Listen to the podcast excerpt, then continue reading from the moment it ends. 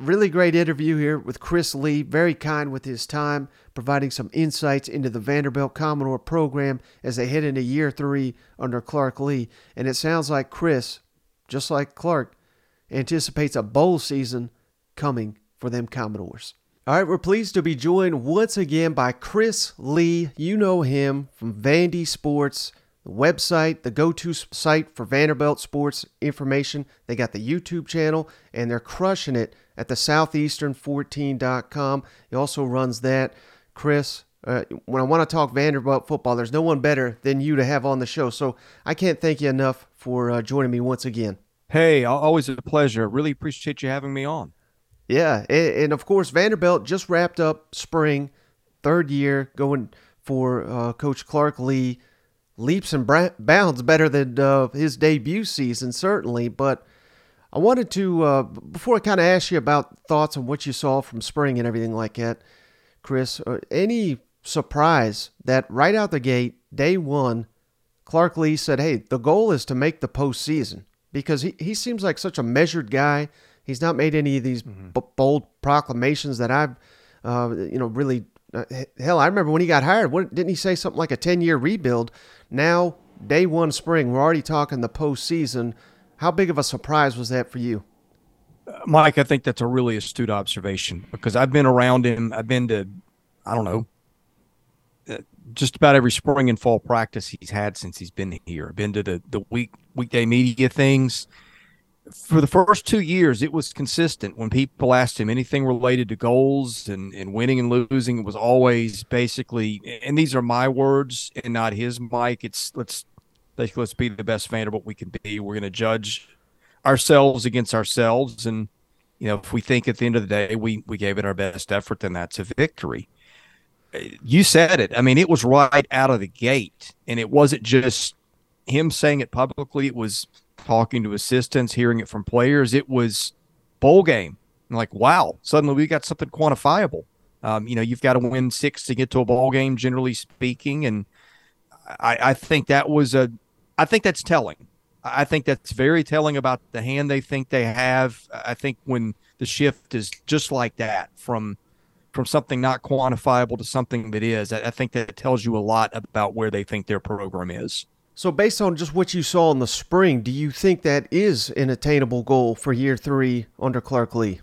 Yeah, well, Mike, they got some issues for sure, and we can get to some of those if you like. But, yeah, I mean, I've watched them, and I think they've got a lot of places where they haven't had necessarily SEC players, where it looks a lot closer to SEC players. Now, look, it might be, closer to Missouri and South Carolina's SEC players than it is Georgia's and Alabama's, but that's a big leap for them in a lot of places, and particularly on the defensive line is one place I noticed it. They've got a very competitive quarterback room. A.J. Swann's going to win that job, but they got 3 guys behind him that I think that can play at various levels of, of performance. Now, Walter Taylor, therefore, that could be interesting if he had to play. He's got a strong arm. He's an athlete, but he's also making some bad throws. But point is, how many times have you looked at Vanderbilt and said, hey, I can see some things in the number 4 quarterback that might be playable down the line? It feels like a little bit of a different day when I watch them in practice. And particularly, I have to imagine that's on the defensive side of the ball, because that's what I've kind of picked up. The spring game, you can never read too much into those things, but certainly they look faster. They look more aggressive. They were getting to the quarterback. And this is kind of what I thought we were getting when we hired Clark Lea. And I understand complete rebuild he had to do, but the defense was just atrocious the last 2 years in spots. Are you seeing that they'll take a step forward on that side of the ball? Yeah, I'm worried about their secondary. I'm still not really convinced they can cover SEC-level receivers, but they're going to have something they've not had, and that's some guys that can get to the quarterback without having to send pressure from corner blitzes or safety blitzes or a linebacker up the middle. I feel like they've got some dudes up front now that might, if not get to the passer, get a little bit closer and get the ball out a little faster. That makes a world of difference when you're not having to cover for 6 seconds on the back end. So I don't know. Their secondary, maybe their talent isn't a lot better there. I think it'll be a little bit better just as freshmen become sophomores and those guys get on the field. I think you probably will see improvement by year's end, but even if you don't, I just think what they can do up front now, and again, is it a top half of the SEC defensive line? I'm not going to go there yet, but I think they've cut the gap quickly with the levels of size and athleticism, and I think that'll help make a difference. Now, you've already referenced quarterback A.J. Swann. He was a true freshman last season, Chris, and I don't think they did him any favors because, here's his first starts at Bama, Ole Miss, which was undefeated at the top time. I think they were top 10 at that time, at Georgia, at Missouri, which obviously, you watch that game. I mean, they had a really, really good defense, probably the most underrated defense in the SEC. But I think the last time I had you on the show, Chris, you said, this is a guy to know. He's got a big-time arm. I think you compared him to a young Jay Cutler, maybe the most arm talent you've seen at Vanderbilt since that time. Has he taken that next step? Because considering the schedule, considering he was a true freshman, I thought he was outstanding last year. Well, you missed one game because the first start he got was Northern Illinois. And this is just from memory. I think they went up there. And this was when people thought Northern Illinois had a decent team. It didn't really turn out that way. I want to say he threw 4 touchdowns and no picks. And so he got his feet wet in something other than a Georgia-Alabama situation, which I think was smart. Yeah, I thought that, look, at times they were just overmatched by other defensive lines, by secondaries, and there wasn't much chance for him to show. But I stand by what I said. I think that, and look, if A.J. Swann had hit the portal, I think you'd have seen a lot of big-name teams come calling him. I do – you know me, Mike. I don't like to throw out comparisons recklessly or crazy, but I do see a lot of Cutler-like attributes in him. Now, is he going to end up being a guy that starts 10, 12 years in the NFL? If I had to take the over-under on that, I would take the under. But point is, I do think he's a very talented kid, and I'll be interested in seeing how he does against a schedule that's more conducive to winning than it was a year ago. Now, one guy that really stood out to me in the spring game, Chris, was the freshman running back Sedrick Alexander. Was that a one-off, or is that something that you saw and you're hearing buzz about in the spring that he could be an instant impact player for the Commodores? One-off would probably be a little strong. I'd put it this way. I wasn't super impressed with their running back group, which was really thin coming into the fall. And 2 kids that they're going to count on are still in high school. They don't have much in the way of returning players. It's Patrick Smith, who I thought regressed last year in a bad way and didn't look great this spring. Alexander had been coming on a little bit the last week, but I thought the spring game was probably his best showcase. So maybe you're looking at a guy that's on an upward trajectory and it takes a couple steps. That room as it stands right now is not really strong. I think you've got to have some reservations if you're putting true freshmen in. There's a lot more to do in the SEC other than just run the football. It's pass protect. It's catch the ball. It's a lot of things kids aren't asked to do in high school. So that's not really a place you want to be. Maybe if you're Georgia and Alabama and you're getting that kind of talent, you can handle it. So I think it's going to be a question for Vanderbilt in that offense, but certainly, I think that what Sedrick Alexander did in that game was the continuation of what had been a pretty, well, let's say a much better last week. How big of a concern is the kicking game? Because, let's just safe assumption, Vanderbilt's going to be in a lot of close games, particularly in SEC play, and you can't have a glaring hole at kicker, especially. They missed several kicks, including an extra point in that spring game. Joseph Bovalis I thought he was great the last couple of years. He's obviously off the roster now. How big of a concern is that for the Commodores? Well, if you want to include the punting game in that, they've got one of the best in the country returning in Matt Hayball. I don't know that he looked terrific in the spring game. They were playing on a wet field that was their lacrosse field, and I think the footing was a little treacherous, and I don't think you saw as much out of Matt as you will. The field goal part, funny thing is, Mike, for probably a month of fall camp, one of the things we talked about as beat guys there was how good Will Ferris had been. I think he showed us some levels that we didn't know he had. I'm not saying he could kick a 50-yard field goal in a game, but I'm not sure he couldn't either. And then the last week, it just started to go sideways. And you saw it in the spring game. He just wasn't very good. They've got Brock Taylor, a kid from Knoxville, who is one of the better regarded kickers in the country. I don't pay a lot of attention to recruiting kickers. You just don't know till they get. And look, and I'll give you an example, right? Nick Saban, who is, and Bobby Bowden before him, two guys that were at the top of their profession. Nick Saban doesn't ever leave a stone unturned. How many times has Alabama missed on a kicker? So if Alabama's going to miss on a kicker, I'm going to say it's safe to say that Vanderbilt could, but it might not either. So I just don't think we know till Brock Taylor gets to campus this fall. But yeah, that was one thing that went sideways pretty quickly in the last week or two was their field goal kicking, and you saw it on TV on Saturday night. What would you say, Chris, was the biggest question that you had about this team, this roster, that you think got resolved in spring?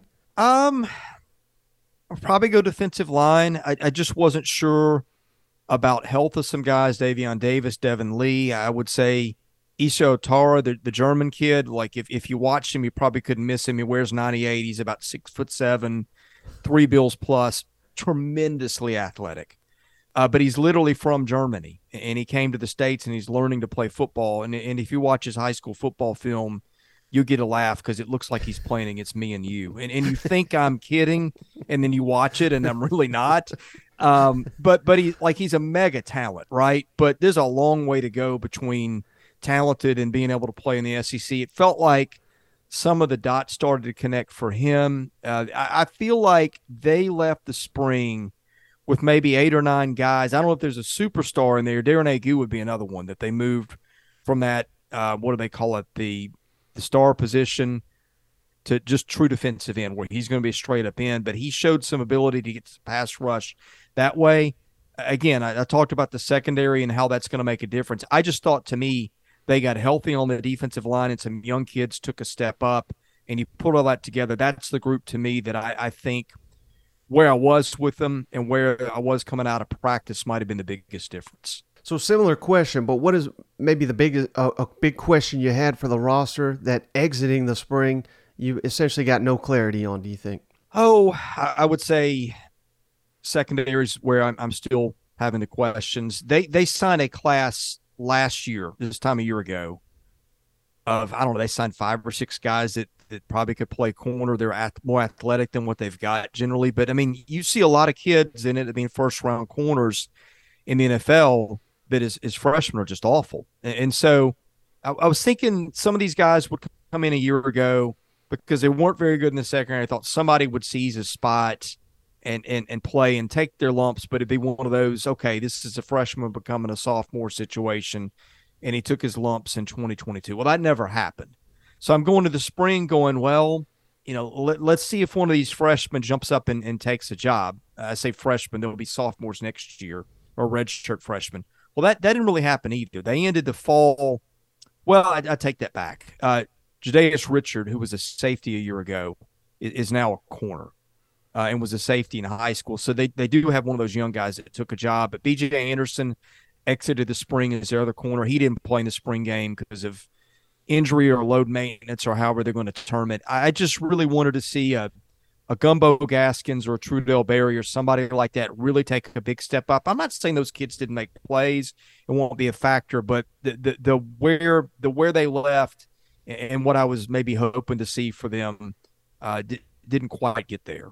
You know, I have to ask you about transfer portal because that's all anybody wants to talk about. We're days away from the second portal window coming open. I saw Vandy Sports, you put out a video. Clark Lea was asked about it and essentially said, well, we're at 85, so they may not even have the numbers to do such a thing. But let me ask you this, Chris. Thoughts on Vanderbilt and how they approach the transfer portal? I believe they only brought in one guy. Is that something that they're just not going to utilize at all? Because it certainly seems like I heard the comments too. Clark Lea said, you know, we're not going to be a transactional program.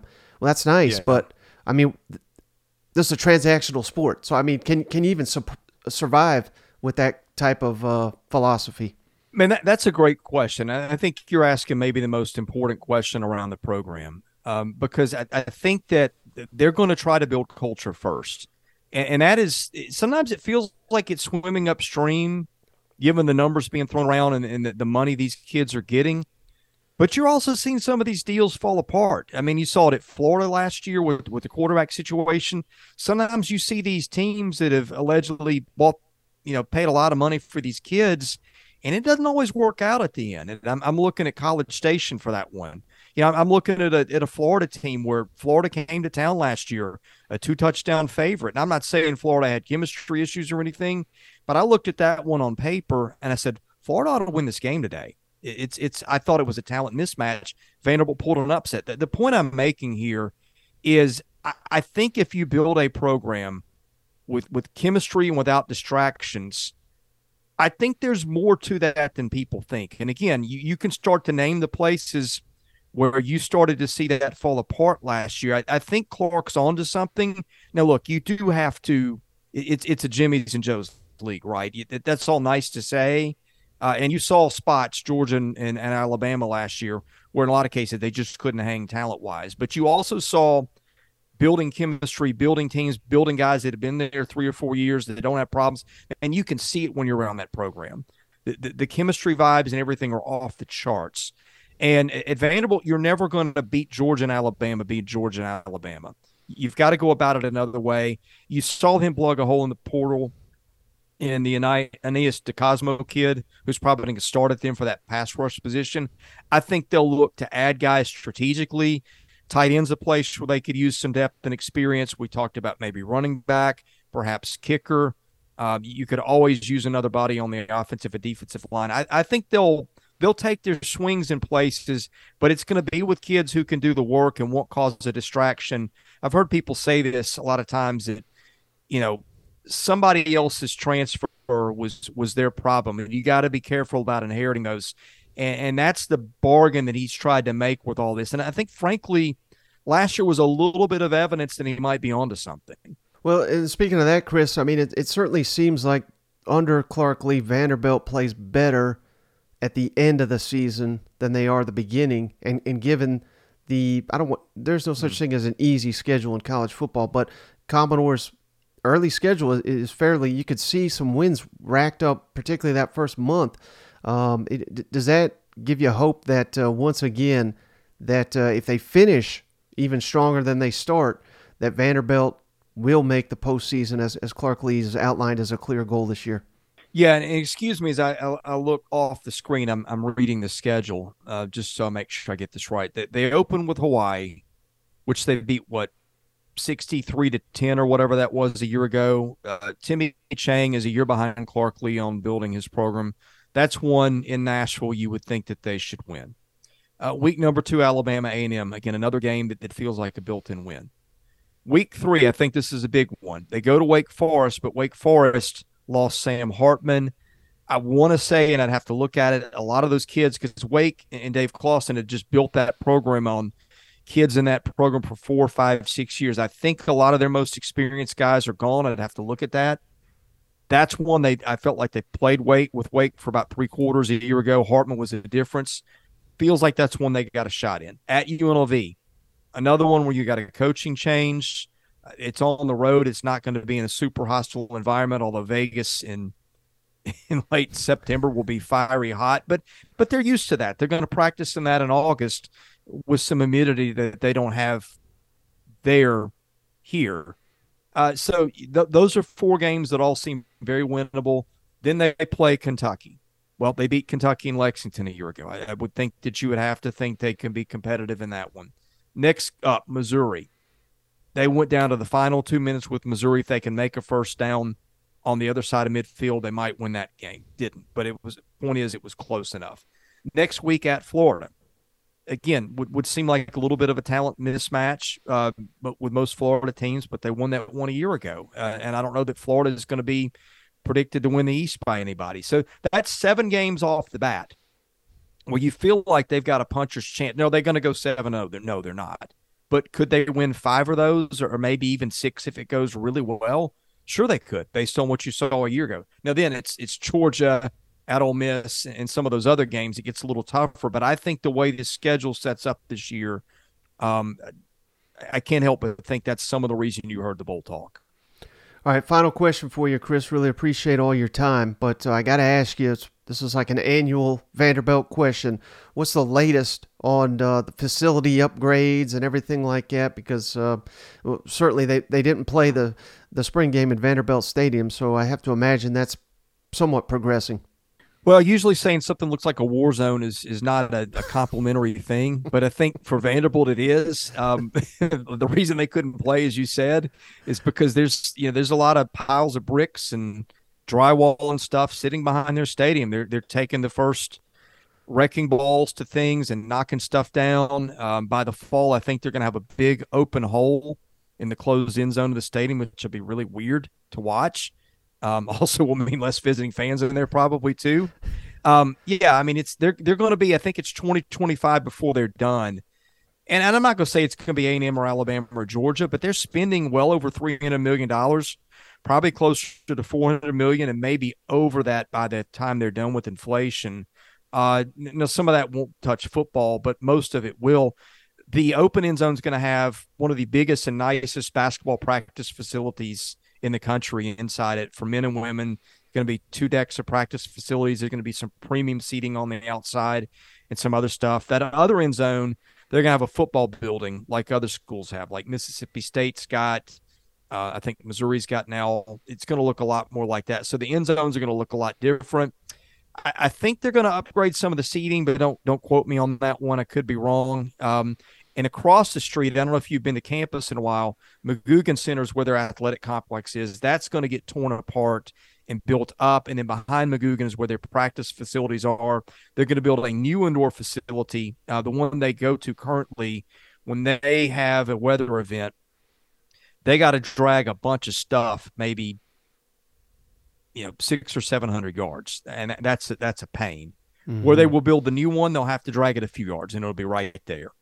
And that'll be right behind McGugin and their locker rooms there. So they're going to have a lot of the stuff they need. Again, it won't be the biggest and the best and the brightest, but it's going to be light years better than what they have. And I think it's going to be a pretty venue. But, yeah, you started to see the signs of progress in the debris scattered all over the place. And that's why they played their spring game at the Lacrosse Stadium, is it just wasn't available to play on.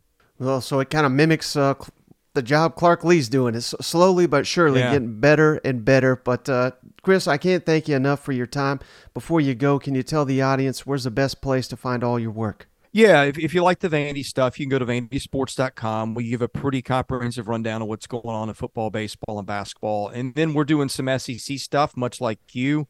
We're doing baseball, football, basketball, pretty much year-round. Right now, if you're interested in baseball, I'm doing baseball content almost every day, and it's usually 10 to 15 minutes. So if as an SEC fan, you just want to get a bird's eye view of what's going on, I think we provide stuff nobody else is doing. So I'm a busy man between trying to follow the league and a team, but it's been a lot of fun and a lot of hard work. And I think if people like your stuff, there's a chance they'll like ours too.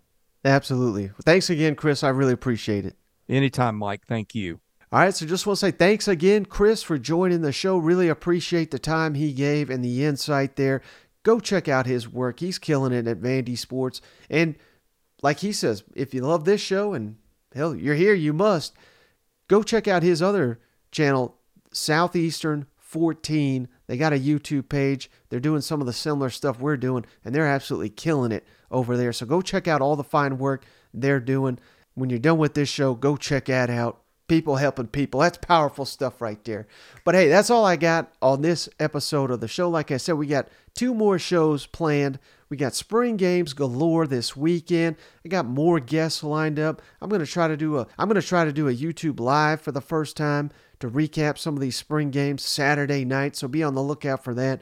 Don't drink too many beers and forget about that one. I'm sure I'll be pushing it on all our social media channels. But hey, that's all I got on this episode of the show. I do appreciate each and every one of you for sticking through the off season with us here. We're trying to make it as pleasant as possible, considering we're in the off season here. We don't really believe in the off season on this show, but I can't thank each and every one of you enough for sticking it out. But look at me, I'm starting to ramble like Shane. So that's going to do it for this episode of the show. We'll catch you on the next one.